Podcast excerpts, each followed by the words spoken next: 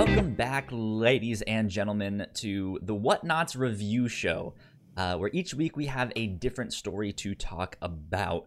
We cover all sorts of mediums and genres, all sorts of things, so there is bound to be something that you gu- gu- gu- gu- guys will like uh, or can check out. You guys can hop in at any episode you want. But for today, we are talking about in audio drama podcast Marvels. Uh, I'm I'm excited to talk about this one, but we'll get to that in just a sec. My name is Kyle Springer, and I am joined as always by Melissa Wilkinson. Yep. Melissa, how are you? Uh, I'm sweaty, Kyle. Oh no. I went to the grocery store this morning uh-huh. And just hauling all those bags up three flights of stairs really, really did it to me. It's it it's it the lack of exercise we're all getting really hits Right. di- di- different when you have to like walk upstairs.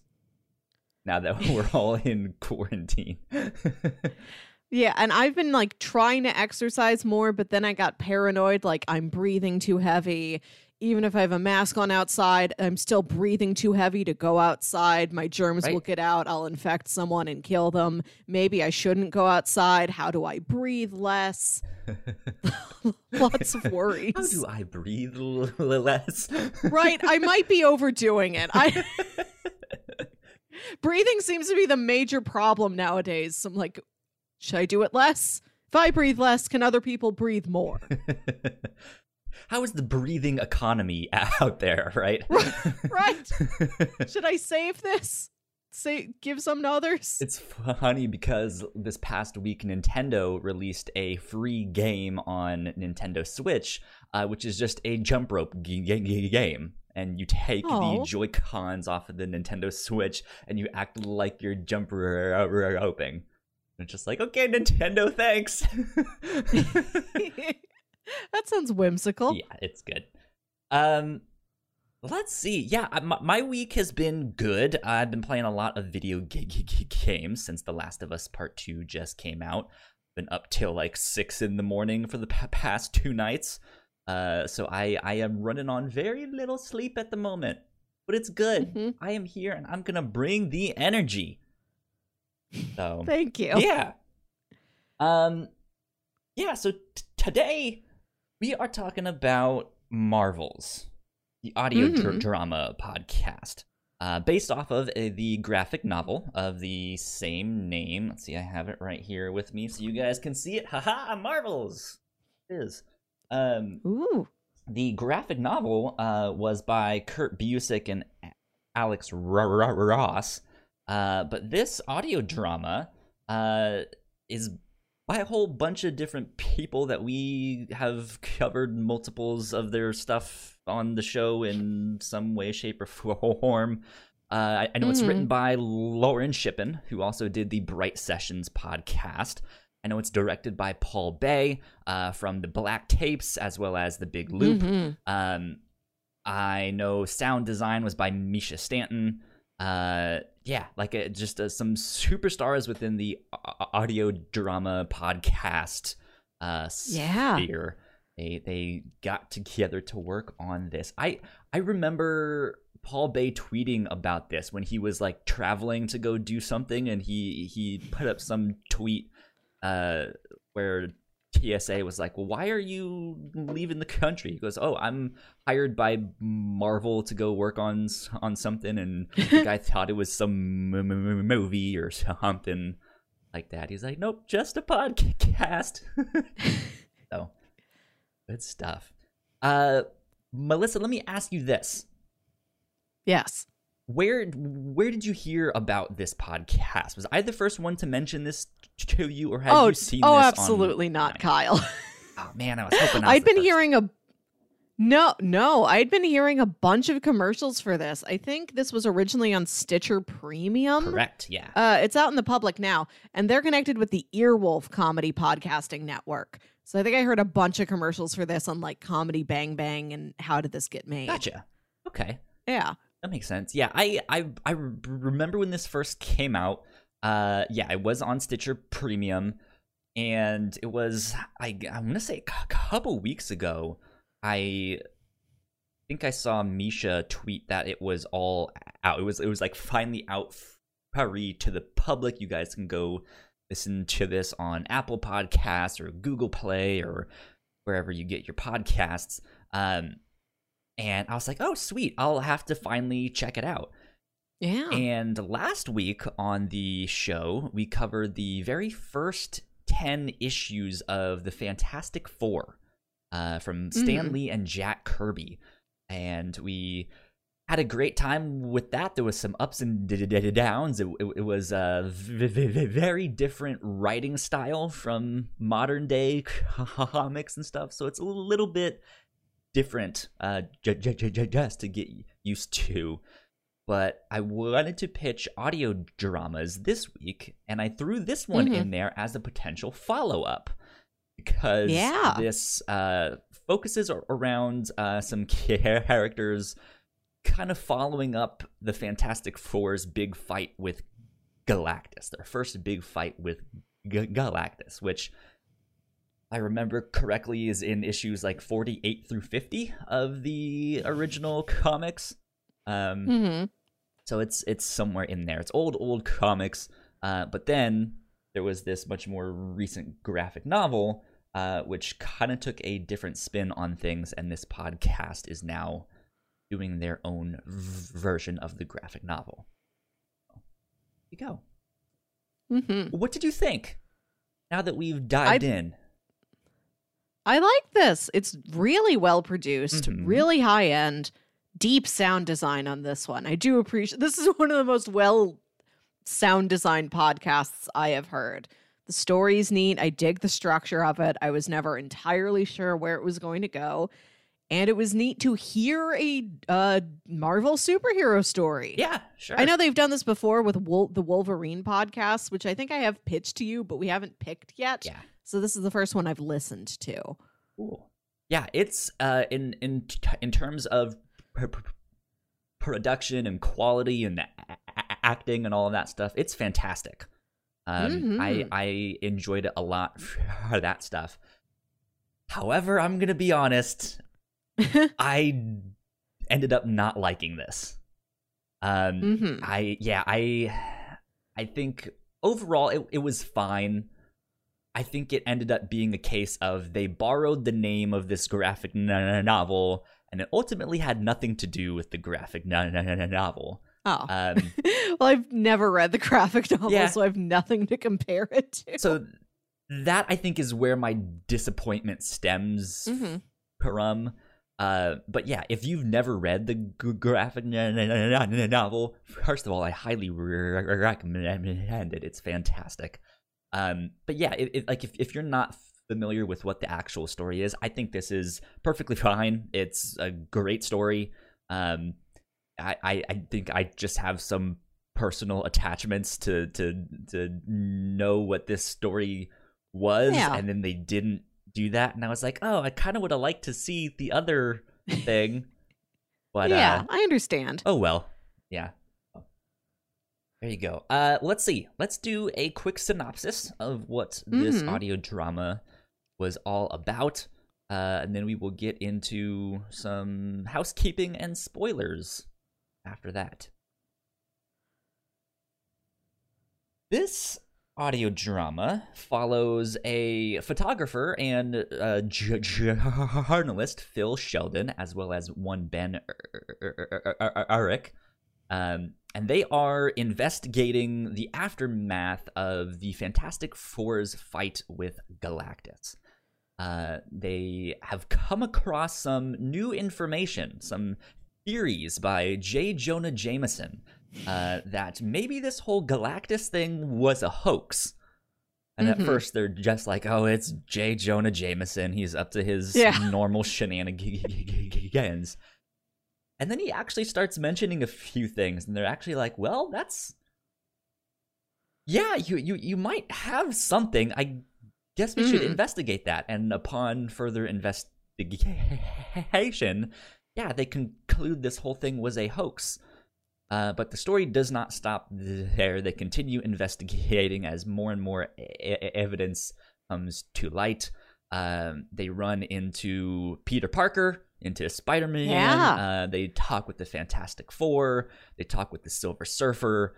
Uh, there, there's all sorts of characters that pop up in this one.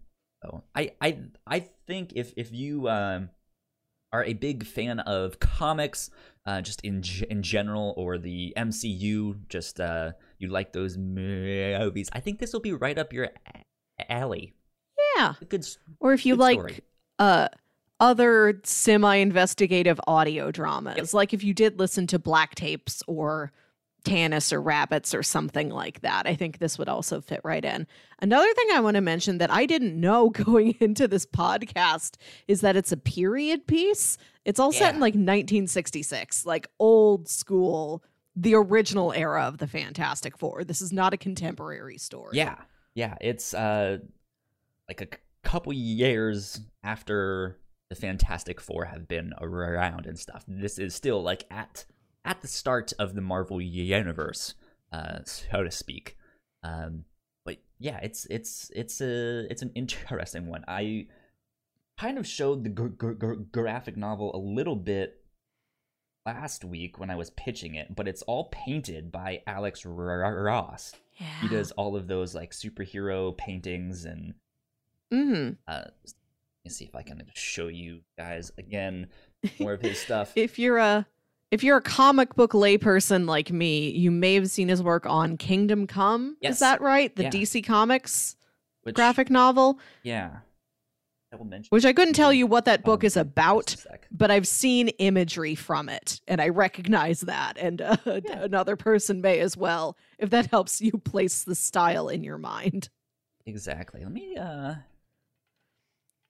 think I know Alex Ross did yeah, the artwork on that, but didn't Kurt Busiek write that one as well? I don't know. Um. I just said all I, I should- remember from it are what some pictures look like. I should know that. No, it's Mark Waid. I should have known. Okay. Um Have we covered anything else by Kurt Busiek, or have I just heard the commercial for this audio drama so many times that his name has ingrained into my head as something familiar? I don't know if you and I have done anything that Kurt Busiek Okay. did. Um, back on the Whatnauts podcast when it was just me and Paul, we covered. God, why am I blanking on the name?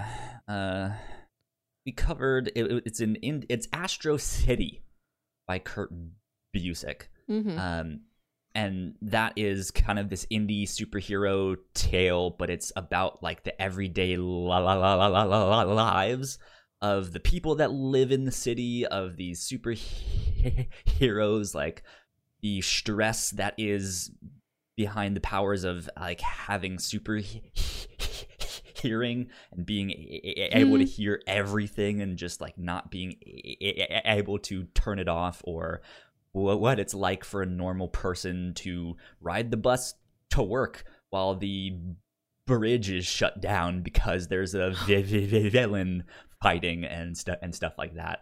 Um, it's it, it's a really good good book that I think you guys should also check out, which I guess would have been one of my recommendations at the end of this. Here it is at the beginning. Yeah, here it is at the beginning. Um, yeah. Also, hi Jack. Jack is in the, the chat with us today. Thank you for joining us. Yeah. Uh, if you, you guys would also like to be in the live streams of this, we do live stream this for our Patreon supporters at the $1 tier. Uh, so you guys can go to patreon.com slash the whatnauts and support us there. Uh, did, did, did you have anything else that you wanted to add to kind of general synopsis or your thoughts on some of that stuff? Ah, did- we should also mention Marcia, who's like the third point of this investigative team. Mm-hmm. She is a uh, a college student. She's also a photo photojournalist. She's kind of like Phil's protege that he's training, and she's working on a video documentary about all everything that's been happening. And she's got very personal ties to this disastrous fight that happened. Yeah, yeah, yeah. It's it's an it's an interesting uh, story to kind of let you know how it lines up with the graphic novel. Uh, Mm-hmm. the graphic novel kind of mentions that there is this conspiracy that maybe it was Uh-huh. a hoax, but that's not what the graphic novel is about Oh. at all. Huh. Uh, the graphic novel follows Phil Sheldon through his career as a photojournalist, uh, covering um, the the original Human Torch uh, to when Namor f- first starts walking out of the water.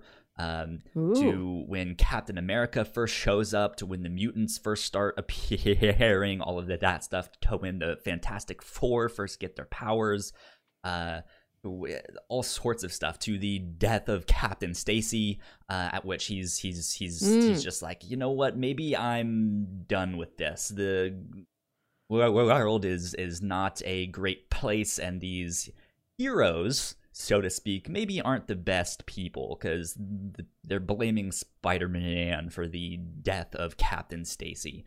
Um, and then he ends up meeting up with like Luke Cage and and uh, uh, uh, other people. He learns that the police don't suspect Spider-Man, and he goes, "Okay, maybe they're not all that bad." And then he meets Gwen Stacy, and he's like, "Man, she's fantastic. I like her. She's a good girl." He's Oh. you know what? That's why the heroes are here. They're here to protect people like her. Mm-hmm. And then she gets kidnapped and thrown off of a bridge, and Spider Man t- tries to save her, and the whiplash snaps her neck. Uh, so, yeah, so he, he ends up retiring, uh, and I think his kids then kind of pick up the mantle after him as still more heroes start showing up. But yeah, it's just these like snapshots of just wh- wh- what it's like to be a normal person amongst these people with powers. Um, Mm. Whereas the podcast that we listened to today was like, let's go deep into that one thing that they mentioned how the whole Galactus thing might be a hoax and do the, an, an investigative journalism podcast, which is a great story. Like I, it Yeah. fits super well. I lo- lo- lo- like that. I, I think I just would have liked to see that. Like, I want the snapshot of like, how did all of this entire Marvel universe fit together and stuff through the Mm. uh, uh, eyes of this this one one guy there. But yeah, Yeah, I would have liked to have seen that. I like that idea of just a civilian in New York City who just has superheroes appearing in their life Yeah. over and over again. It's like, oh, we've got these four people who went to space and weird things happen to them and they got superpowers. Okay. We have a spider guy. Oh, there's a guy who shoots lasers out of his eyes. Like, this is going to keep happening. Is this life now? Right. What do I do about this? yeah, it's good. Um, but yeah, I, I mean, I, I still I enjoyed the podcast and stuff. But yeah, like I said, just those personal attachments. Mm. Cool. Uh, well, let's get into housekeeping, and then we will move on and dive in a little bit farther and start talking about the plot and spoilers and all of that stuff. Uh, so, if you guys did not know, ladies and ge- gentlemen, we have multiple podcasts here at the Whatnauts. Uh, in fact, Melissa and I just recorded our 100th e- e- e- e- e- episode of the Whatnauts Captain's Log, which is our weekly off-topic show uh, where we just hang out, talk about our lives and what we're doing, what we're watching, funny stories, reminiscing on past times, playing games, talking about the future, all sorts of stuff. Uh, we got to play some Mad Libs, some trivia, Yeah. Some two truths and a lie, all sorts of stuff for our big 100 Mm. uh, a 100 e- e- e- episode celebration. It was a lot of fun. I think you guys should go check that one out. Uh, you guys can find more info on our website, thewhatnauts.com, or wherever you listen to your podcast. Just type in the whatnauts, and our shows will pop up right there. Uh, I mentioned our Patreon, patreon.com slash the whatnauts uh, is where you can support us. Uh, we have all kinds of exclusive content as well that you guys can check out uh, in the next week or so here. I should be putting up uh, a Patreon exclusive episode of the Reactor Core, uh, in which we are talking about movie t- trailers from the 90s. Uh, I mean, from Mhm. the 2000s. We already have one up from the 90s, but we're about to do one from the 2000s. Um, and we will eventually have a third one of that from the 2010s. And we've been t- talking Mhm. about what all of these trailers are like uh, and the trends that we are no, no, no, no, no, noticing, stuff like that. And it was good. It was a lot of fun to do those. So Yeah, these have been some of my favorite things we've recorded this year. These trailer episodes. They're real goofy. for sure, yeah. Uh, last but not least, we would like to give a big shout out to our Patreon supporters at the five dollar tier. Uh, so thank you, Sam, for helping us Thank out, you. for keeping the mics on, keeping this podcast rolling. We appreciate it a lot. Thank you much. Yeah, if Sam doesn't give us that money every month, this on-off button on my mic does not work. Yeah, that's that's how it works. here, Ceases to folks. function. Uh, yeah. So thank you so much. But with that, let's get on to spoilers. Mhm. There we go. Spoiler alert. We are in spoiler territory. Let's start breaking everything down. Uh Melissa, so the the one thing you mentioned wa- was that this is a period piece. This takes Mm. place in the 1960s, I think around 67. Um Okay. is is when they dated this, I think. Um Does that I, I want to stop and ask you, does that make a big difference in terms of Marvel canon history? Like is was there a bunch of stuff that happened in like Marvel Comics history where it's like, "Oh no, no, this is 67." And you can tell because of these things. Well, so that's one thing that the graphic novel does really, really well. Is Mm. all of these Marvel comics are are kind of just getting their start all around the same t- time in the Mhm. er- er- er- early to mid 60s.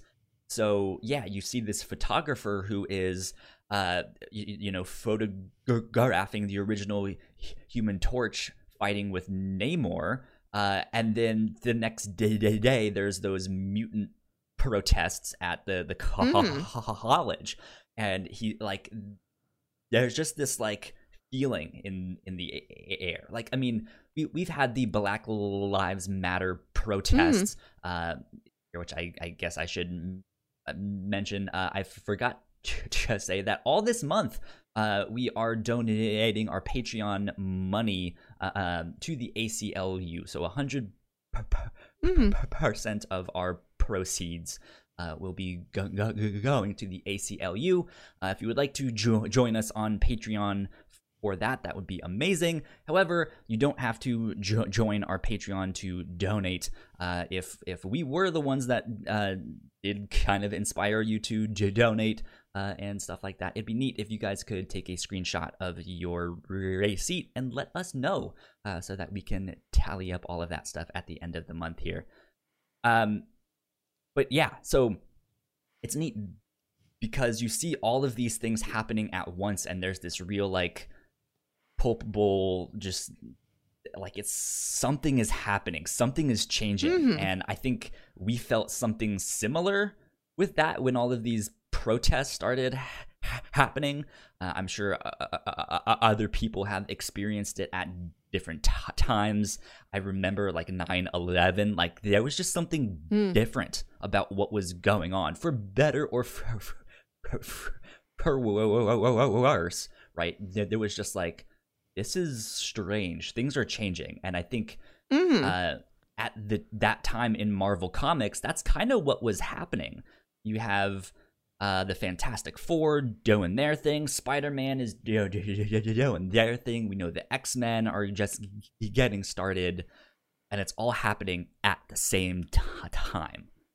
Um, and you you didn't need to read all of those comics to understand what was happening, but you did start to see them cross uh, over every once in a while, while, and you could kind of start to line things up of just like, okay, this happened first, then that thing, and then that.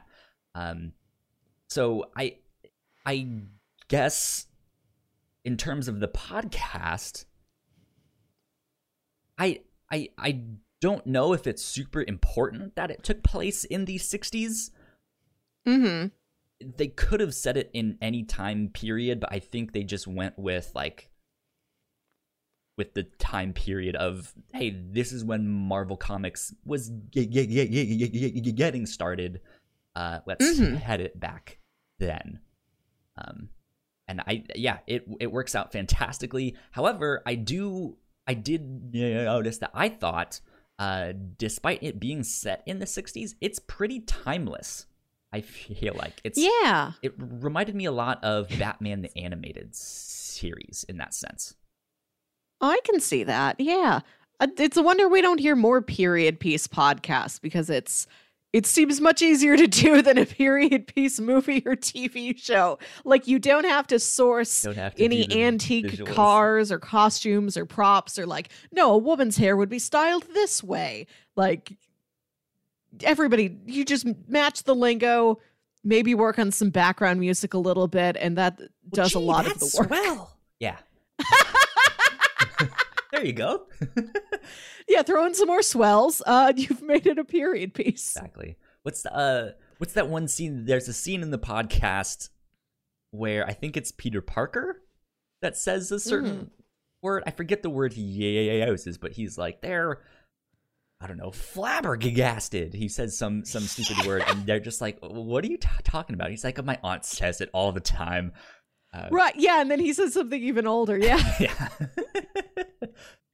um, yeah, it's good. So, okay, let's dive in to the plot a little bit then. Set in the 1960s, I think 1967, like we mentioned, uh, the skies open up with rocks and fire. Seems like it's the apocalypse, the end of dead days, uh, and all of a sudden, this like humanoid silver person on a surfboard comes flying out of the sky, and he's like, "Get ready to get eaten, y'all!" Uh, uh, and shortly after him, Galactus shows up, and he is this giant Hmm. creature. He is a des- destroyer, devourer, uh, devourer. Uh, that's a w- w- w- weird word to, to say. One who devours. Yeah. Uh, and he's planning on chowing down on planet Earth. Him and his big purple hat. Yeah. I want a big purple hat like that. Yeah. So he shows up and he's like, I'm going to eat your entire planet. And the Fantastic Four are like, not if we have anything to say about it. uh, and they fight him off and they beat him and we kind of get some street level stuff of what's g- g- going on um, we see people panicking we see people looting and rioting uh, we see people being hurt and g- going to, to, to the hospitals and stuff like that and phil er, er, er, er, er, phil and ben er, er, er, er, er, urich i keep wanting to say phil urich uh, because he is a character too. That's Ben's son, uh, and I, if Oh. I'm not mistaken, he ends up turning into one of the hobgoblins. Um, Whoa. yeah. Uh, so There's multiple hobgoblins? there is, yeah, Hobbs Goblin? Hobbs Goblin himself. Um, Hobbs and Goblin.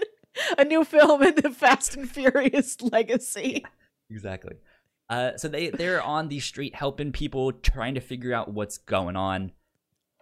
Uh, and yeah, they notice this giant machine that is on t- top of the Baxter building, Mhm. and and stuff like that there. And eventually, the Fantastic Four beat Galactus, um, and things kind of slow down and they're like okay how do how do we clean up? How do we rebuild? What do we do? Like what's next? Uh, and of co- co- course for these reporters it's reporting on the story and what actually happened.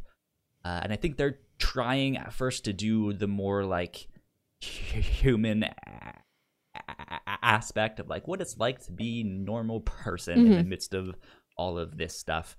Um and at the same time, I know Phil is also, he's like, I, I have this idea for a coffee table book.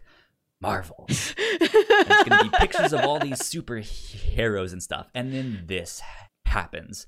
Um, Yeah. which uh, I well, I'll I'll save that for down the road. We'll get to that. We'll get to that in a bit. I'll circle back around to that coffee table book. Um, I wish more superhero stories were also about coffee table books. right? Wouldn't that be great? Um, but so so yeah. Then J. Jonah Jameson comes in. He's like, "No, it's a hoax. It's it's all fake, fake news." Um, and mm-hmm. and they're just like, "Okay, Jonah, you crazy person." Uh, and they're they're like, "Well, wait a minute. He's actually saying some things that kind of make sense." Uh, and and then they they are they're like, "Yeah, actually maybe he is. There are do there are some things that oddly don't make sense or mm. oddly line up and so they start investigating that way.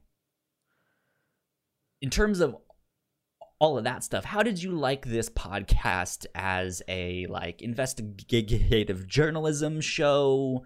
Uh was was was the mystery of this whole conspiracy like is it real? Is it not? It what like how did that draw you in, or did, did, did, did it?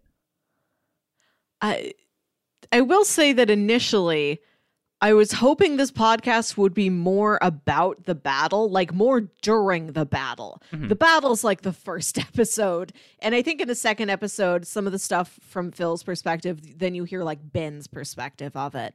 So it's really just like two episodes spent on the battle and then it's all aftermath. And I'm like, really wanted more of the battle. I was kind of hoping the whole thing would be mostly battle. Yeah. Not that it's all action scenes, but that it is the disaster and immediate fallout of that for the citizens of New York City. Like it is reporters running around. It is people trying to like build shelters and like, oh, your apartment building was knocked down. You know, come, come inside, come with me. Like I'm gonna watch over you. Mm-hmm. Like good Samaritans people watching out for each other, people trying to figure out how they can help. Like, well, gee, I can't, you know, light my body on fire, but is there anything I can do to stop Galactus? Uh, I got my BB gun, you know, like I wanted to see a lot more of that.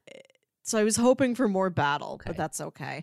I do appreciate the hoax aspect of the story. That's something I haven't it's seen in a lot of superhero bit. stories before. Right. Like the closest thing I've seen to it is uh, Spider Man Far From Home, where it turns out the whole thing is a hoax at the end, but nobody's thinking that before it happens. Right. I like this turn on it that there was a legitimate battle, but because the superheroes involved are like such super scientists, people are looking at it saying, you could have rigged that whole thing up. You could have made that happen. We've seen plenty of yeah. constructed threats in superhero stories. Like that's how Watchmen ends. Right. You know, Ozymandias makes a giant. Uh, he kidnaps a bunch of movie special effects people and makes them build a giant alien that he's going to make humankind believe came down from space to unite humankind. Yeah. Stuff like this has happened.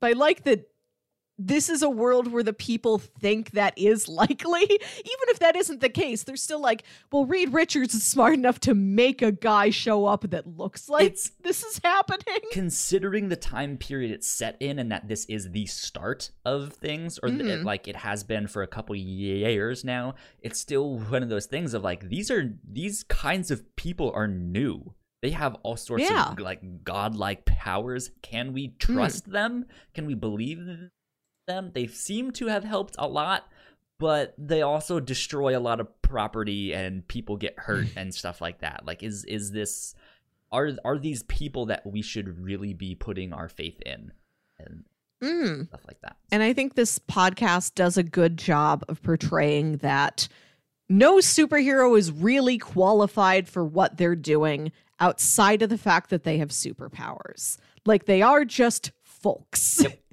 They're just folks who are now, you know, rock people or invisible or covered in fire or real stretchy. But beyond that, you know, like they're trying their best just as any citizen in the in the disaster would be. And when you get the interviews with all the Fantastic Four members, Sue says something really poignant. Like she tells them, "We're explorer, we're explorers. We are not soldiers. This is not something we know how to do. Right we're trying our best here. Yeah. Yeah. Um which is I I think one, one, one thing that I don't think any of the Fantastic Four movies have really explored yet. I guess I haven't seen mm-hmm. the most recent one. Uh, but I think it's it's on Disney Plus. I saw that earlier. I think I think it came out this past week on there, right, or something like that. Mm-hmm. Um, yeah, but like they they very rarely get the family aspect right. They very rarely get the fact that yeah, they're not soldiers. They're not fighters. They're like they they mm-hmm. have learned to fight out of necessity, but they are explorers, like you said. They are scientists. They are just your everyday New Yorker, but just all yeah. of a sudden now has these super powers. And I guess depending on what variant of the story you have, they might not even all be scientists. Like we just read those original comics. Reed is a scientist, Ben is a pilot. Johnny is a teen, and I'm not sure what Sue's background is. She may be She's a party girlfriend host. and sister. Yeah. Right. Right. It didn't seem like she was necessarily a scientist either. She's so this is a team woman. with one very, very smart guy and his three pretty normal, competent friends. Yeah. Sue ends up just like her her quality in the early comics is woman. Yeah. Um, so yeah, like I, I think when I read what this one was more about, that it was focusing more on the aftermath of the fight with Galactus. I thought it was, yeah, gonna be that investigative j- journalism, but focus on k- kind of piecing together what happened in this fight based off of accounts from someone who was in their bodega when it yeah. happened um, versus someone who had to evacuate their their apartment. Uh, mixed mm. with I would have wanted more of that. Yes, yeah, Sue of just like what were you actually doing up yeah. there? Or hey, we we we finally got Alicia Masters to give her mm-hmm. side. Well, she didn't see anything because she's blind, but uh, she's in on on the you know like she's in with them since she's the girl friend of Ben Grimm. So maybe she has some mm-hmm. insight of what they were up to and stuff like that. Like I I think I was expecting more of that um stuff rather than I, I, think I I, I want to use the word cinematic, um, which uh, which is not which is yeah. which is absolutely a compliment. Like I I, I think that mm-hmm. they did mm-hmm. a fantastic job. Again, no pun intended. Uh, but I think mm-hmm. I, I I don't know. Like I feel like I had my expectations set lower and they exceeded them in a really cool way, or just how the story was set up and, and stuff mm-hmm. and how mm-hmm. they went about it. I expected it to be a lot smaller scope. That makes sense. Yeah. I would have loved a lot more of these little man on the street interviews mm-hmm. and hearing these personal perspectives like you said like i had to close my bodega i had to help get my elderly neighbors out of our apartment building yeah. maybe i took in people from another apartment building you know my kid was out at school that yeah. day i had to run to the school because i needed to like bring them home myself we get a little bit of that with that old woman who ben and phil are helping and I like that she came back. Like I said, we've got like mm-hmm. Phil's side of things and then Ben's side of things. And Ben, like Phil runs off. He's he's like, I need to be with my family right now. And Ben's like, I'm gonna carry this old woman to the hospital. I think she still needs our help. You know, she's pretty shaky. And then it's his travels with her across the city. Yeah. And she they get her to the hospital and she doesn't make it. And he's like, I heard this woman's story she survived the Holocaust, and a piece of street debris is what took her out. Yeah. Like this isn't right. Yeah. Um yeah, like I, I, I think it would have been really neat to kind of have this Rashomon effect of, mm-hmm. especially with yeah. this conspiracy of we don't know exactly what happened and what we thought happened might not have. So to get one person saying it happened like this. I saw it. This happened yeah, and this happened. yeah. and then someone else is like no that's not what happened at all. I was there. Mm-hmm. this happened and then this not that thing. You know it was this one thing. And then them kind of having to piece together okay what did actually happen? Who's right here? Um, Mm. I think w- w- would have been neat, and I think it also would have been neat. Uh, like you said, we didn't get much fighting, uh, which is I think is also Yeah. one of my biggest disappointments with this. Um, Mhm. Which I I kind of understand it. Fights are maybe not the most audio drama friendly thing. Yeah. Um, Yeah. fights are mainly visual, Mhm. but I I think you can do it, and I think that's yeah. especially what comics excels at. And Mhm. I, I, I, you know, like I, having these big conversations during the fight scene. And I know Lauren Shippen is a fantastic writer uh, and does some phenomenal character work. I like, yeah, I, I feel like she'd hundred percent be capable of making more fight scenes work out like that.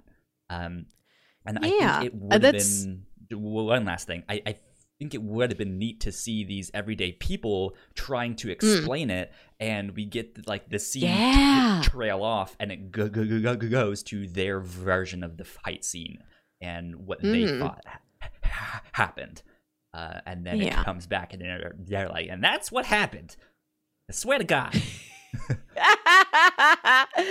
I know, yeah, doing a big battle like this in an audio drama format would be really challenging, but I am kind of intrigued to see to hear what they would do with Yeah. that challenge. Like how would they portray in audio Sue is invisible now? Yeah, How do you make a woman sound invisible? How do you make Reed sound stretchy? Misha, if you're listening to this, let us know. How do you make a person sound like they're invisible? Amazing. We want to know. Yeah. Um, or, or just like ag- ag- again with what we were given, the the whole idea is we don't know exactly how this fight went down, and Yeah. we don't really get the fight. I think it's episode like two or three. We get the start of the fight, um, and and and then we don't get much of it. Um, and then we come back to that scene. I think in episode like nine or ten but it's kind of the same scene. Like we don't get any more of that fight. Uh, and so I was a little disappointed in that because I was expecting Reed to be like, no, here's actually what happened. And he would explain the fight. And like, I, I was hoping that the finale would be this fight uh, and it would focus more on the Fantastic Four of how they beat Galactus uh, what happened in the aftermath with the Fantastic Four, how Reed got in contact with Senator Byrd to then be like, hey, I will take the blame for this if you stop with this anti mutant rhetoric and stuff like that. Like, we don't get that side of the story.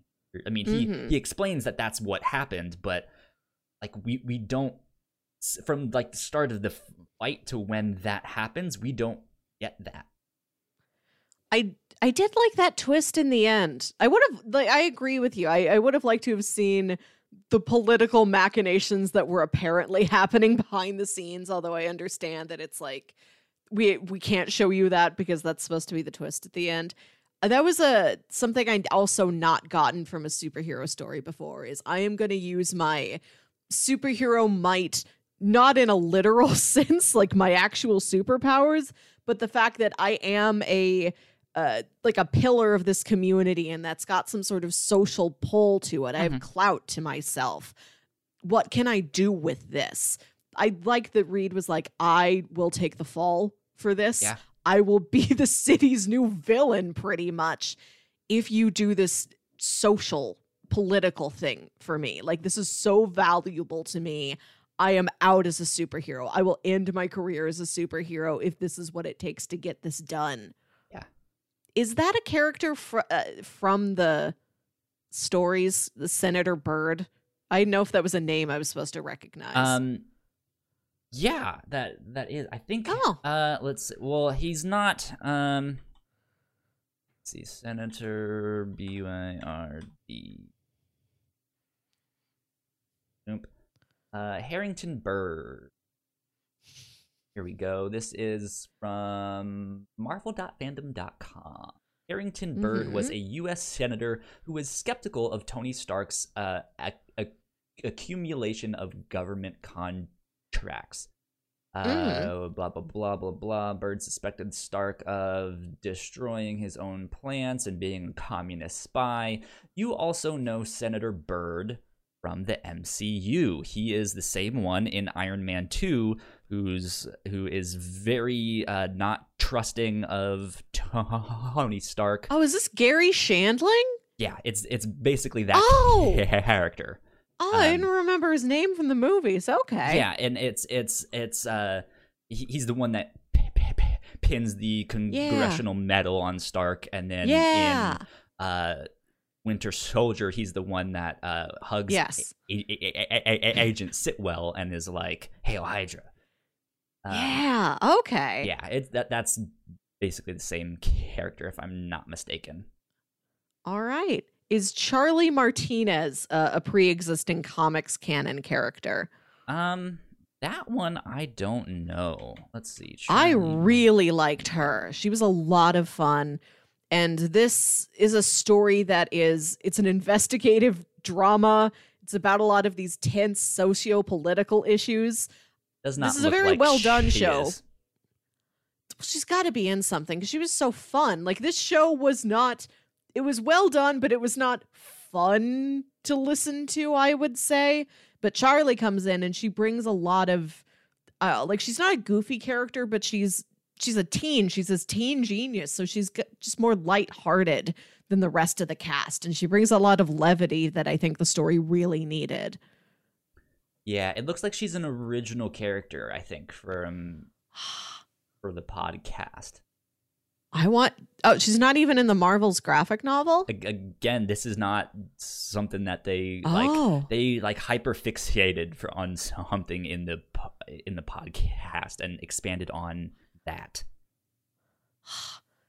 Well, Lauren Shippen, you got to start writing some Marvel comics because I want the expanded Charlie Martinez adventure. Yeah, she was fun. I I, I do agree with you there. I think she was the most fun character. Mm. Um, I I'm I'm wondering if it was just a conscious decision to be like, there's really no women in this podcast. Like we don't really get to see much of Sue. We get one interview with her, but again, like she is Well, you may see nothing of Sue depending on if she has her powers turned on. no pun intended. I didn't even think of that. Um, but yeah, like like she is. Uh, she's still. She has this like godlike status still. Like she is not a Mhm. normal person Yeah. anymore. So we don't get to see much of her. Uh, and then we get Marcia. I believe was her name. Uh, and like she's the one- Marcia? yeah. Yes. Marcia. Okay, I'm- I do. look, I am like I do not remember names. anybody pronouncing that Marcia. I'm terrible with names. At least I was cl- close. Um, Marsha, Marsha, Marsha. Uh, yeah, we get her, and she's kind of the only woman in the show. Uh, until Well, we we, meet- we do also hear from Alicia, and there is uh, that old woman that they're helping i during the battle that I mentioned earlier. You're right. They're there are there. these. but- there's these peripheral women, but there's only one female protagonist, and so having Charlie for a couple episodes does kind of bolster the cast. Yeah, I I would like more of her. Um, Mm-hmm. which it, it I guess we we are in spoilers. It sounds like there's going to be a season two. Ooh. I, I don't necessarily know what that's gonna be. We did get a like a post credits or like a mid credits scene on episode ten, uh, in which it sounded like Senator Byrd was some kind of gooey thing. Right, the Senator Kelly thing from the X Men movie. Yeah, that's exactly what I thought of. Or like, is somehow this Venom? Somehow this could be like the start of Glop of some kind. yeah some we have yet to see. some mysterious goo of some kind. yeah. Um, so yeah, we'll, we'll see. Um, yeah, I, I am wondering, especially since they did have Senator Byrd uh, heavily into the anti-mutant rhetoric. It would make sense if they Mm. just mixed his character with Senator Ke- Kelly, I believe his name was right. Um, Yeah. and yeah, they just do that story, and season two focuses more on the X Men and stuff like that. Yeah, Um, we know there are mutants out here in the world. Mutants as a concept are talked about very much, but I don't think, except for, is it Freddy? Was Marsha's fiance's I name? think so. Except for him, we don't get any other specific mutants. And I was waiting to see if, like, Storm is in this, Cyclops is in this, Kitty Pryde is in this, but we didn't get any specific characters that you recognize. So there is one scene that is kind of from the graphic novel. Um, I, I believe it's Phil. Phil Sheldon is uh, recounting a memory of his when he uh, ended up taking place in Mm, a protest right. and was in a Right. ri- ri- ri- riot. Uh, and he ended up grabbing a brick. It like it's not necessarily something he wanted to, to do, but it just happened. Um, Mhm. and and he ended up throwing it at some mutants and stuff like that and then one of the mutants stepped forward to hold the other mutants back and be like they're not worth it um Mhm. and in the graphic novel i believe that is cyclops that is the one that Right, steps and up and I- i think in the audio drama podcast they mentioned that he shot a laser from his eye Right. Uh, yeah.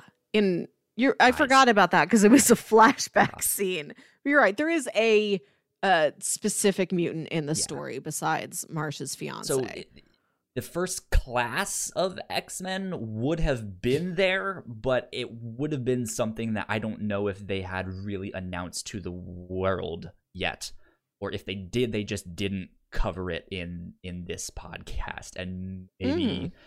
They can continue in this time period and and be like, okay, while all of that was happening, here's what was happening with the mutants, stuff like that. So that Mhm. could be neat.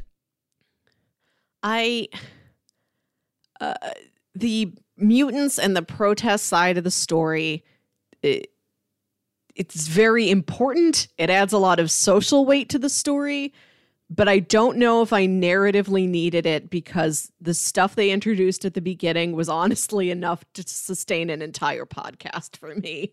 Yeah, Like I could have had just the fight with Galactus and like the fallout with the Fantastic Four, and that would have been plenty of story for me to enjoy. that was also a weird one for me because I thought since we didn't get the superhero fight as the Mhm. season finale, uh, instead we got speeches, which Yeah, I thought was Which I can't. lackluster, even though they were I kind- good speeches. I did kind of appreciate that at the end of all of this, it's words that really helps heal the city. It's words that get them closer to solving their problems. Yeah, Uh, my heart appreciated that. they have good You're messages right. too, right? Yes, it's, it's, yeah. it- it's it is about like, hey, we need to work together. These guys are Mm. people too. Like, just Mm. because the color of their skin is different, or they have some kind of power that you might not, doesn't mean they're less of a new yo yo yo yo yo yo yo yo yo yo yo yo a New Yorker, right? Like, yeah. they can still buy a hot dog from from your stand. Hot can still- dogs for everyone. they can still wait for the Hulk like everyone else in who's writing these Fantastic Four comics. Who is the Hulk? Watch out for the Hulk. exactly. Um so yeah, like I like I appreciate those messages, Mhm. but it, like I I felt like while the mutant side of that story was good and it was fine, Mhm. I- it was background noise for me and then to, to Mm. have the like finale moment be a speech about that stuff i was just like this seems a little off to me like th- th- this kind of came out of nowhere like why didn't you f- like if if if Marsha's speech was g- g- going to be like the emotional season finale like this is it Mm. man i really think they should have focused more on the the x-men side of the Yeah. story. Like I don't need the G- Galactus story. Like the Mm. Galactus stuff almost seems like a distraction to what they wanted the finale to be. Yeah. And and and Yeah, or or it, or the uh, uh, other way around. Like I like the conspiracy of of is this real or or not is a great Mm. co- concept, and I think Yes. to have the tr- the truth finally come out is fantastic. But Mm-hmm. Reed gets ca- ca- gets Kanye'd, right? He or he he he gets Taylor Swifted. Uh, Yes. and and she's like, "All right, I'm gonna let you finish," but uh, and and which is also funny because a member of the Wu Tang Clan also plays Ben Yeah. And the fact that Kanye did that to Taylor Swift was not the first time that happened in an award show. In fact, Oh. ODB from the Wu Tang Clan did that back in the nineties. They thought Wu Tang was gonna win Best Rap a- a- a- a- Album that year. I don't think they did. They gave it to uh, P Diddy, and I, I think a few members of Wu Tang rushed the, the, the, the stage and was like, "We'll let you finish, but Wu Tang, Wu Tang is for the children." Um, so also kind of a funny connection that there's an actor uh, from them here Yeah. but uh yeah like he he he gets interrupted and the spotlight is taken away from him and so it's just like well Mhm. so should i have been paying attention more to the mutant stuff it seemed like it was just Yeah. a side story like uh, it's it's yeah, it's sort of uh choice.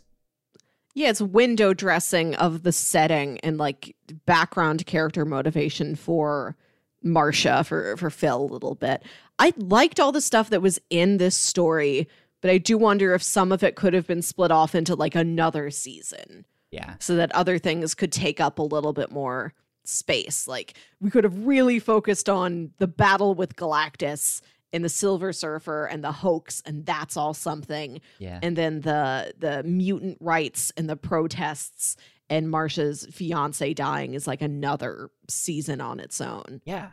Like I I there there's so much that the Marvel's graphic novel covers that they could have done what they did in here where they just hyperfixate and Mhm. expand and do all of that stuff and they can potentially continue this show for seasons, you know, following Yeah. Phil's career.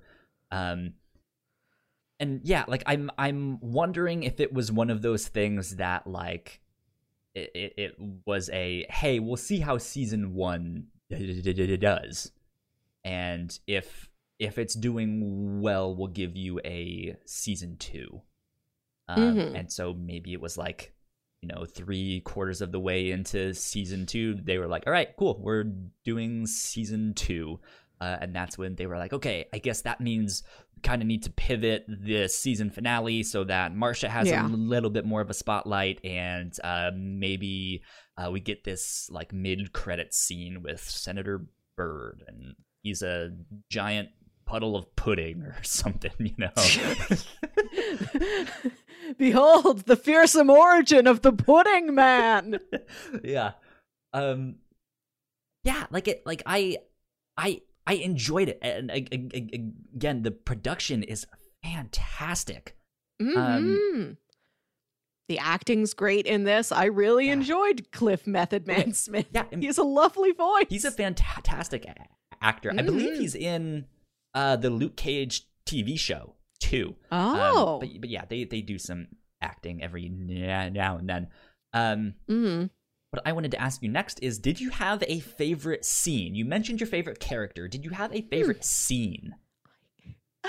I love any. T- I think this happens twice where they go to Charlie's apartment and they have to like get through her mom to get to Charlie. Who's speaking Spanish? Charlie's like, yeah. "Ma, yeah." And Bill is like, uh, hola. Uh, m- me, me lamo, uh, Phil. Like I just like that. Um, what is it like to be the mom of a teen genius? Like, was it to be a mom already? Like, okay, your your friends are coming to the door. Who are these friends? Let me talk to them before I, I feel let like them they in. nailed that Why are they showing up at this hour? the the like Hmm? the the like Hispanic mom with the kid who is a teenager who can is bilingual and yeah, they like speak Spanish at home, but then she speaks English, you Mhm. know, and it's just like I think I think they nailed that. It like that like New York Yeah. Spanish thing there. I don't know this firsthand, but it did feel I've, believable. I've seen it me. in movies. I've I've Yeah. I've seen movies before. I've seen movies. But I like that it's that normal mom thing of trying to like filter through all these random friends you don't know that are showing up to talk Yeah. to your teen. But some of them are like, Hi, we are adult reporters here to see your daughter because she's a genius and she builds all this. And the mom has to deal with all these inventions around the house, blowing stuff up. Yeah. I would watch an entire Martinez family sitcom. yeah, that would be fantastic. Be good. Um, yeah, I, I liked those scenes a lot. Um, I think for me, it was the scene when we finally got the full interview with Reed. Yeah. That scene was uh, that that, whole eh, eh, because it's basically the entire e- e- e- e- episode. I think it's episode seven, and yeah, it that that one is fascinating because that is Reed basically confessing to everything. Uh, Mm. I I don't know about you. Uh, I think it was Ethan Peck who played Mister Fantastic, if I'm not mistaken. Uh, oddly sounds a lot like Doctor Richard Strand.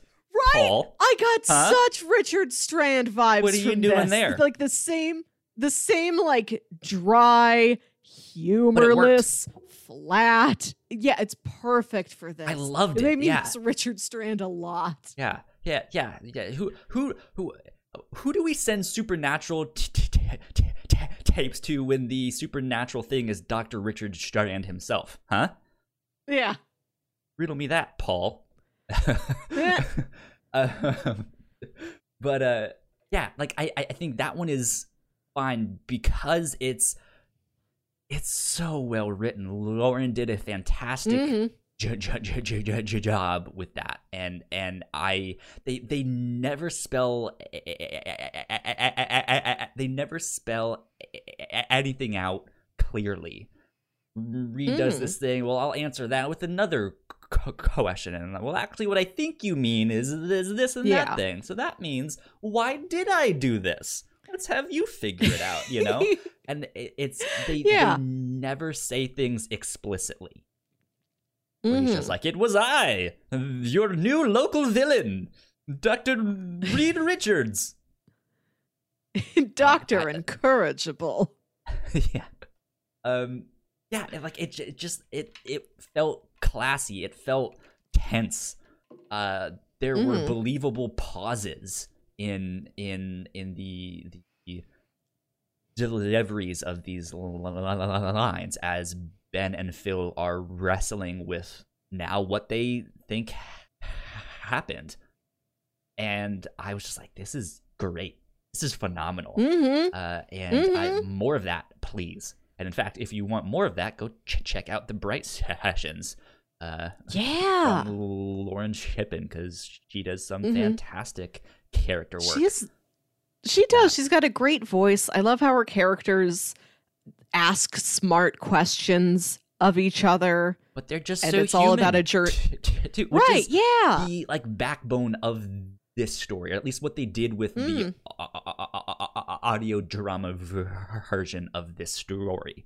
He's like, I have this idea for a coffee table book called Marvels.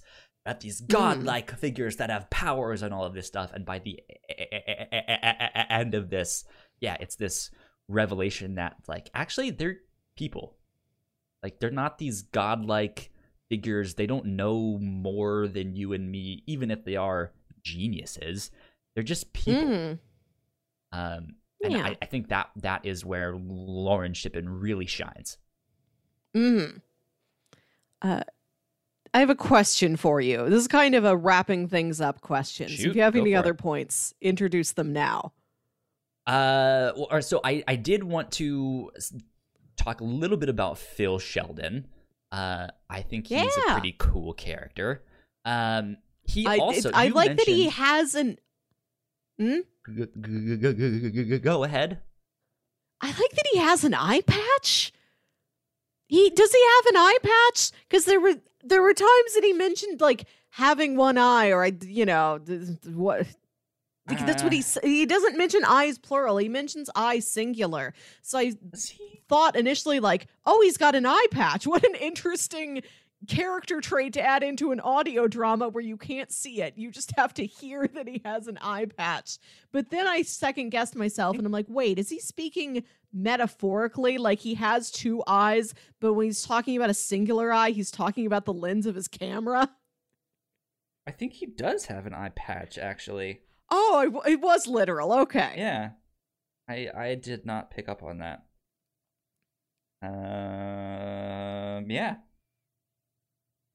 Good old patchy McOne Eye. I thought it was an interesting add-on, something we don't need, but it's so fun window dressing to have around. Publisher calls Galactus hoax. Editorial by J. Jonah Jameson. Blah blah blah blah. Yeah. Um. So you mentioned the book Kingdom Come. Uh, Yeah. Phil Sheldon also makes a cameo in Kingdom Come. oh. So wow. one Phil Sheldon is in both Marvel and DC comics. Um, Mm. On top of that, we read a book earlier on uh, an an episode of the review show. I don't remember off the top of my head what episode this is. Let's see if I can find it here. But he makes a cameo in Spider-Man Blue. Oh. Uh, episode 44 of the Whatnauts review show, this sh- podcast that you're listening to right now. Uh, he's well, he's so he's mentioned uh, in Peter's first scene in the Daily Bugle in Spider-Man Blue. Ah. And then J. Jonah Jameson requests Sheldon to cover the photo op of Harry Osborn in the hospital. He is reminded that Phil is covering the Tony Stark trial, which also probably involves Senator Byrd, since we Mm. know that Senator Byrd does not like him. So, Mhm. um, yeah, J- Jax, J- J- J- says maybe he looks like Mike Wazowski or a minion. Phil Sheldon, Mike Wazowski. Yeah, he doesn't have an eye patch. He is just uh, a cyclops. One-eyed, just don't bring one-horn, flying purple people eater. Um, This is a, this is a society that does not like mutants, but is cool with literal cyclops. right? Yeah. Um, yeah. So he's he's in a number of things. He's mentioned in another comic c- called Marvels X. Um, he makes an appearance in a the Superhero Squad show, a cartoon. Um, and yeah, he's in this p- podcast here. Um, Neat. something else What a journeyman. add was there anything else anything anything else yeah i think i think for the most part that was my my main things. I loved the acting. The sound design was fantastic. Yeah. I could in that yeah. one scene with Reed in that interview. um, you when I I didn't realize it at first, but when you hear Reed offering them drinks, you don't hear footsteps for him to go up and get those drinks. Oh, because he's stretching to to go get them. You can like hear ah. his clothes like move, and I was just like, amazing, good job, Misha, so good, good, so good. Um, yeah, like it just quality top notch. I hope they do more with this. Uh, I don't know what they're going to do exactly, but yeah, I I, I hope we uh, get some some returning characters, more of Phil, more of Marsha, more of uh, I don't remember her name, Charlie Martinez. There we go. More Charlie. Yeah, I would like to hear from this cast again. I would. I want a second season just to know if Marsha's okay. She goes through a lot. She does. Yeah, or, or like how how her documentary did. Does that change people's hearts and minds? Mm. Who knows? Yeah, or I'd like to meet her dad. Like I think it's mentioned that her dad used to work with Phil, and that's why Phil Ah. is like taking her on Yeah. as a protege. Yeah. I think that'd be good. But yeah, right, Kyle. season finale. I think to me, little disappointing. Um, didn't get the fights, and we end with speeches, and then the speech that we got was one that was from a side story. It seemed strange. I, I think that if like minus my attachment to how good I think the original graphic novel is and what Mm. it, d- d- does. Yeah, I think that is my biggest disappointment that it, e- e- e- ends pretty poorly in my opinion. Um, Mm. but yeah, Okay. So this audio drama, you've mentioned that it is produced and created by people who have worked on audio dramas that we love, that we've listened to before. And I think these you and I have not covered these, but in the previous general The Whatnauts podcast, you and Paul did talk about the Bright Sessions and Ars Paradoxica and the Black Tapes. Who else uh who else from the world of audio dramas would you like to see take on a Marvel property and what would it be? Oh man. Uh I would love to see the Night Vale team with Doctor Strange. Oh, that is really good. Yeah, that I think that would be really cool. Um I think I would like to see uh well, I I- like that's the thing. I don't necessarily want to like typecast them and be like, "You did a Yeah. sci-fi thing in space." How- Yeah, how like about the okay, Wolf Gabriel Urbina. What other sp- you have to do uh, Guardians of the Galaxy, Guardians, another yeah. ragtag team on a space. Like I, I don't I don't necessarily want to say that, but I like yeah, I don't know. Like I I I want to see some kind of Marvel cosmic thing. Um yeah. some alien sci-fi world. Um I don't know. Uh hmm. I was thinking back to the first audio drama that you and I covered together, which is an obscure little thing called The Fearsome Morning. Yeah. Very silly.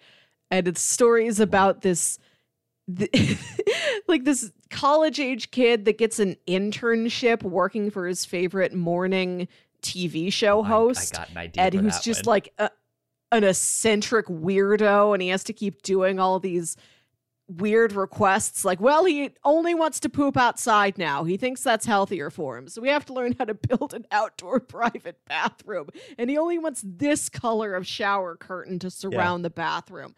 I'd love to see like what it's like to work for tony stark under that perspective. Like just a series of weird requests. Just like all right get me this. I need to buy this painting make me a smoothie made out of this weird specific fruit that i ate on one vacation to one island Yeah. can you get me that please thank you Um, I I I was g- gonna take that same co- co- concept, but it follows Betty Brant as she works as a secretary for J. Jonah Jameson. oh my god oh that's perfect Yeah, and just all the ridiculousness that she has to deal with. Um, if we do want to go the kind of uh, investigative reporter route, uh, they Marvel did a couple. I guess you could call them spin-off books. Uh, I think the first one started with the Civil War event book Mm. um, a c- c- c- couple well-known j- journalists and reporters broke off of the Daily Bugle and started their own news company uh, called Frontline. One of the main characters of that was Ben Urich. Um, and and he yeah he starts his own like investigative j- journalism uh, thing of like what was really going on here with civil war what was the behind the scenes story uh, they co- cover secret Mm. invasion too. So yeah, like I, I think that would be an inter- an, inter- an interesting thing. Like give me like a news a newsroom drama, not yeah not necessarily what we got in this podcast or what we got got with like the black tapes or Tanis or stuff like that, where that Mm. it's one per- person investigating a singular story. I want the story of the newsroom ooh like yeah the, the j- drama between the reporters of like, well, how come he gets that desk by the window? If he's sitting there, he gets to see more stuff. Like he'll be the first one to, to know and all of that stuff. And as well, well, well, well, as, oh my god, the scrolls are here. They're everywhere. Don't trust anyone. You're a scroll, I bet. Like you, you know, like what happens when that happens, right? Yeah, Um, like a workplace the dramedy maybe. I'd like to see it be slightly. It, it, can, it can have some comedic moments and stuff Yeah. like that. Yeah. I Um, think the King Falls AM team is really good at measuring out its tone and knowing when to be funny and when to be very serious. King Falls AM taking on Moon Knight, I think would be incredible. Oh, that's good. Moon. Knight is, has multiple p- personalities. Uh, some of his graphic novels it sh- shows him t- teaming up with like Wolverine and Spider Man and stuff like that. And by the end of the book, you learn that those were all just figments of his imagination, and he's he's just like Mm. out out in in the street, yeah, yeah, yeah, yeah, yelling in in into the n- n- nothingness, just being like, ah, Wolverine. like I, I think that would be really funny but at the same time like have like a horror slash haunting vibe of just like what is really going on with this guy he's strange yeah, you know yeah, that'd be good I could do that. Good I also thought about um, Hadron Gospel Hour. How you could use that format for like uh, an Uatu the Watcher Oh, show. yeah good good uh Mhm. we, we've mentioned a lot of marvel characters i would like Ah, to yeah. there's a smaller audio drama that i remember uh called rex riveter i believe was the name of it uh they they Mhm. did it, it was a like crime noir pulpy like you know investigate hit. so there i was right and then this dame walked in uh like it's that type of stuff i would like to see them do a take on the question from dc comics just Mm. like yeah, yeah, like hardcore crime noir, but at the same time, him g- getting into all of these conspiracy theories and just ridiculous ones, like those metal tips on the ends of your shoelaces. I know what they're really for. And they're they're just like, uh, okay. Like, Watch out for those. it's like, all right, whatever, weirdo. Uh, I think that would be fantastic. So, good stuff. hmm Kyle, do you have any other recommendations for this? If you dug Marvels, what else might you enjoy? Yeah, well, check out the graphic novel, of course. Check out Astro City, uh, like I mentioned at the start, because that's kind of just this every. It's about this city that superheroes exist in, uh, and it's an anthology. Um, and so every issue Mm. is different. It covers a different character or a different, you know, normal person. Uh, whether they live in a haunted house or they're a like a low low tier superhero trying to keep their identity safe and they're just really bad at it uh, or they are like the Superman character and what that stress is like when you just can't turn off your powers and and stuff like that. It's it's it's really good. It's fantastic. Um, what else would I recommend that is just like a uh I you know I I want to recommend um if I I have the first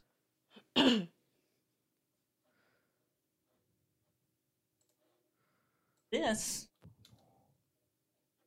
this is a comic c- c- called Irredeemable. Hmm. This goes uh it's by Mark Waid and Peter Krause. It's a 10 there's there's 10 volumes in this entire series. Um it's it's not as much of the like check out the early days of superheroing. What were those like? This is a story about a world's Superman like character who suddenly goes e- e- evil and uh, does this irredeemable a- a- act and people are kind of coming to ter- ter- terms with this.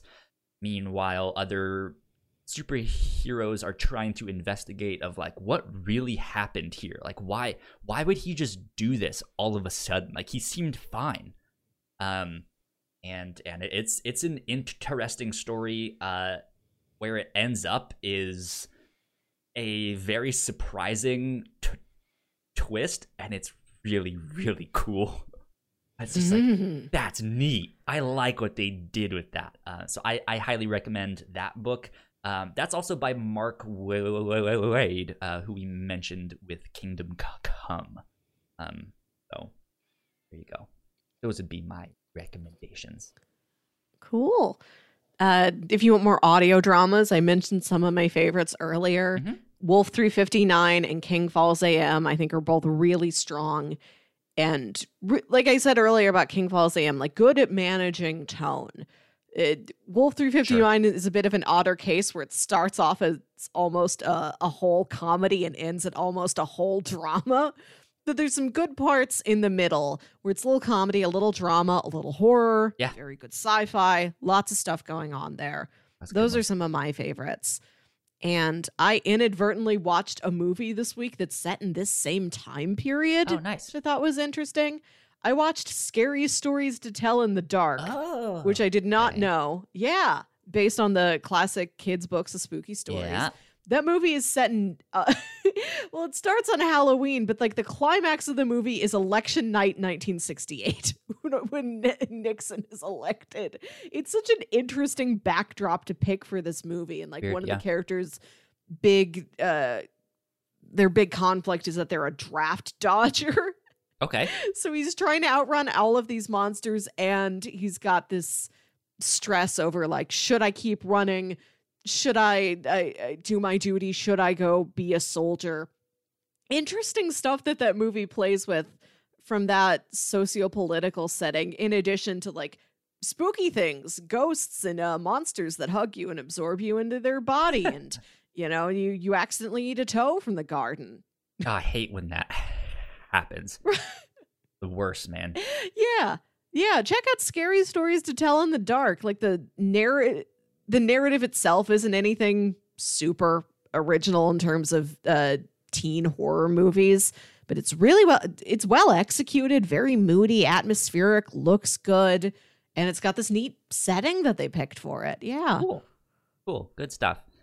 Um, yeah, yeah. I, I- think that's that's all of my recommendations for this stuff.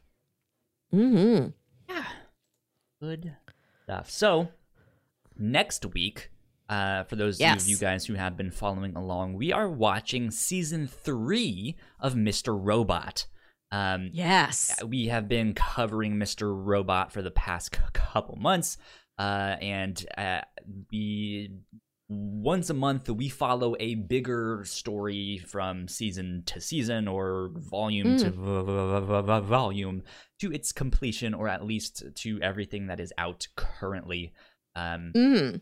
this stuff, and most recently, like I mentioned, we've been covering Mr. Robot, uh, which is a fun one. So season three is up next.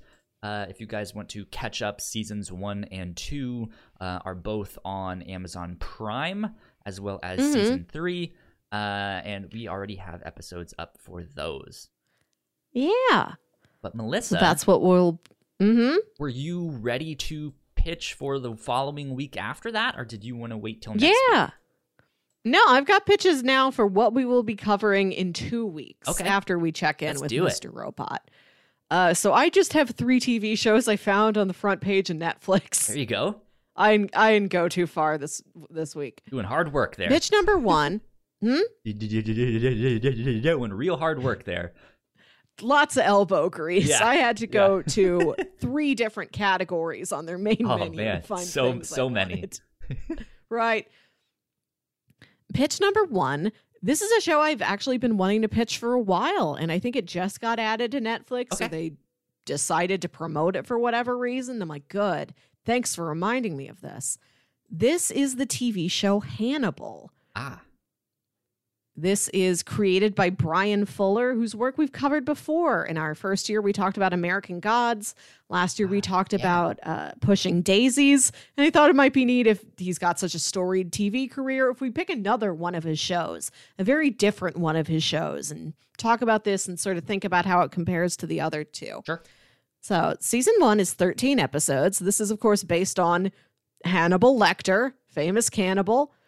The pitch, uh, the description for this is gifted criminal profiler Will Graham has a unique way of thinking that allows him to empathize with anyone, including psychopaths.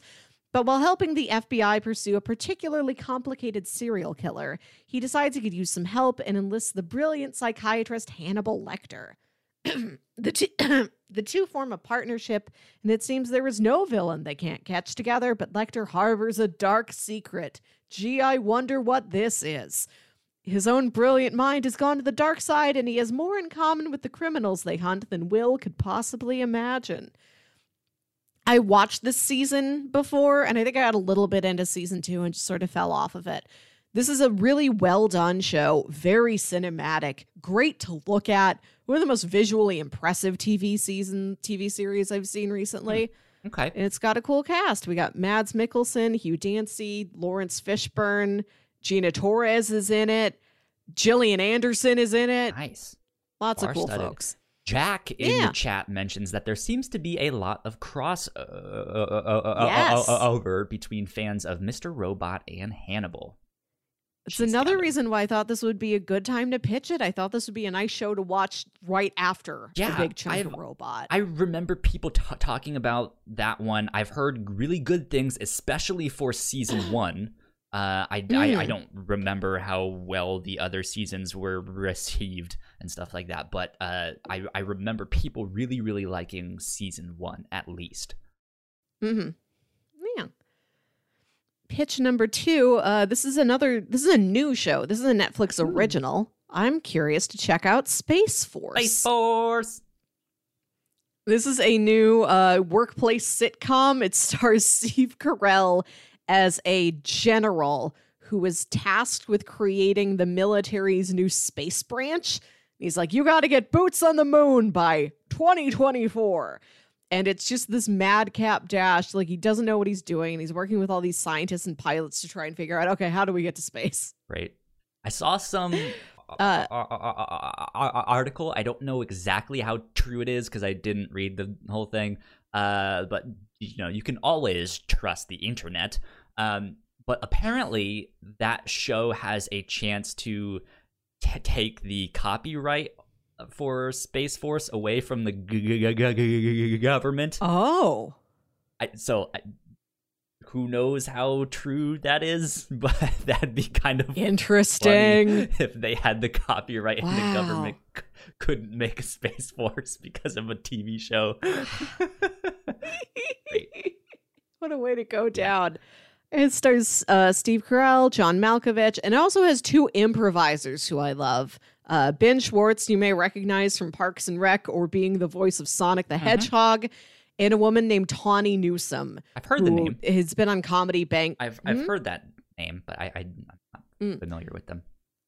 She's been on Comedy Bang Bang a lot, and I love her. They're all really skilled improvisers. Okay. So I'd be excited to see them uh, in a fun space show. And I love any type of story of a business disaster. okay, sounds good. and this counts. Okay. So we have Hannibal, which is a dark crime drama. We have Space Force, which seems like kind of a a goofier workplace comedy. And I thought for the third one I'd pick something kind of right in the middle, a dramedy, if you will. And I wound up on Lucifer. Ah, okay. season one, 13 episodes.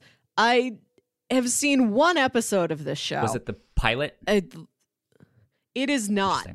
A couple months ago, I was over at my parents' house, and my dad comes in. He turns on the TV. He goes to Netflix, and he goes to season four, episode six of Lucifer. And I'm like, Dad, I didn't know you watched the previous three seasons and five episodes. And he's like, Oh, yeah, Lucifer's great. And he plays this episode, and the whole time he's like stopping to pause it for me and like explain to me what's going on. There's a lot to this Yes. show. I enjoyed it. That one random episode I saw that my dad tried to give me backstory for. So that I'd throw this in, we could check out season one. And this is based on a character partially created by Neil Gaiman, Yeah. which I didn't know. Apparently, he's part of like the Sandman Yeah. Yeah. universe. Ooh, So, big legacy. Melissa, I'm gonna t- tell you right now, we're gonna do Lucifer season one. It's perfect timing. I've had that show on my Netflix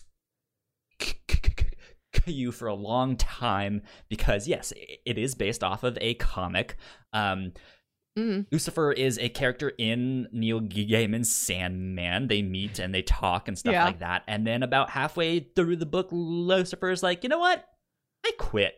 I'm gonna go go to Earth Ah. and just hang out. Yeah. Uh, and then I believe there's a Lucifer spin-off comic uh, by Mike Carey, if I'm not mistaken. And I, I, I think that's what this show is like loosely, loosely based off of. Of just like, hey, Mm. let's take this idea of the devil went down to the United States and just just having fun. Um, and I actually started watching this show last week. I watched the first two What? episodes. Oh heck, you have a head Yeah, start. uh, so I, I, I, yeah, that's why this is perfect timing. I, I like Okay. just started the show uh, on my own time, and so yeah, wow, I, it's this was the filler pick for me. I thought you'd go with one of the first two, so I'm like, I don't know what else does Netflix it, it just happened to work out. Uh, but yeah, I, Wow. I I have heard decent things about this show, and I know Mm. it's getting a fifth season, I believe. But I also heard that there was trouble with that fifth season. They announced it, and then they announced that ooh, it, there's something something went wrong, and we might not get the fifth season. But Netflix still has the thing of like it's official, season five is coming soon. So. I'm I'm sure it's I'm I when I googled the show earlier to double check like how many episodes is this? What's the basic description for this? Apparently there, there's going to be a season five and six. Yeah, 'cause it's it's uh it was not originally a Netflix original show, uh, but it Yes, it was on Fox. I think so, think. yeah, and it got canceled or something, and then Netflix picked it up for season four, uh, and I think they're doing season five and six too. But it's it's an interesting premise. Devil goes to Earth and then helps to solve crimes. Yeah, and he owns a nightclub. Yeah, like I don't. This was a show that I did not know was so popular. I think you're right. Maybe season one was not the best reviewed, but I guess it like built up steam and like built up this little cult audience. first- and they're like, Fox canceled it. Who else will take it? Yeah. We need more the, the Lucifer. first two that I saw was actually surprisingly good. They weren't great, but Mm. for a pilot and all that stuff, I was like, yeah, I can see where this is going. Like, this would be really fantastic. So, Lucifer, okay. one, after we cover Mr. Robot, Heck. season three next week. Yeah. There you go. Exciting stuff. Right. Well, Good. interesting. Yeah. Not how I expected that round of pitches to go.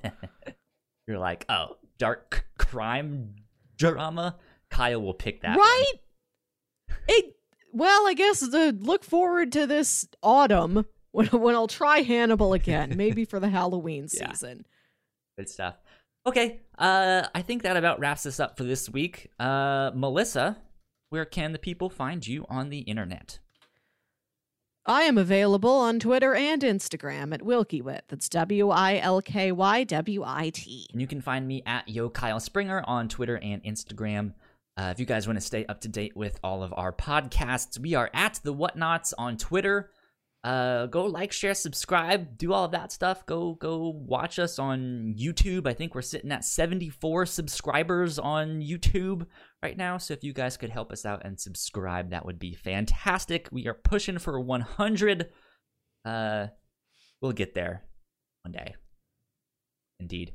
Um, but yeah, I think that is about it for us. Thank you for tuning in and listening. We will be back Thank next you. week for episode 112 of the Whatnauts Review Show. Until then, bye. Bye.